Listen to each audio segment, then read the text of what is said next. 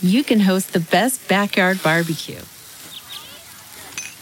When you find a professional on Angi to make your backyard the best around. Connect with skilled professionals to get all your home projects done well.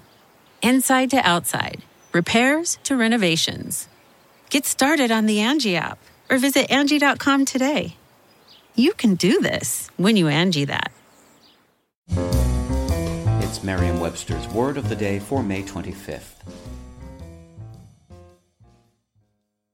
Today's word is disparage, spelled D I S P A R A G E. Disparage is a verb that means to depreciate by indirect means, such as invidious comparison, to speak slightingly about.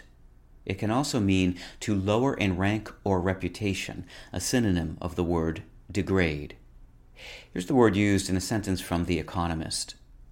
In the early 1990s, the president of newly independent Estonia gave a speech in Hamburg. In it, he disparaged the Soviet occupation of the Baltic states. A little known Russian official was so outraged that he stormed out. It was Vladimir Putin. In Middle English, to disparage someone meant causing that person to marry someone of inferior rank. Disparage derives from the Anglo French word desparager, meaning to marry below one's class.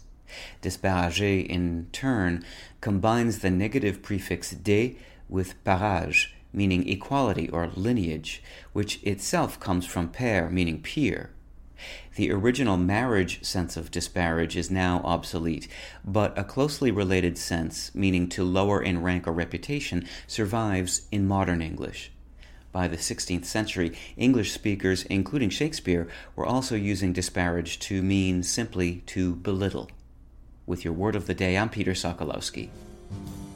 Visit Merriam-Webster.com today for definitions, wordplay, and trending word lookups.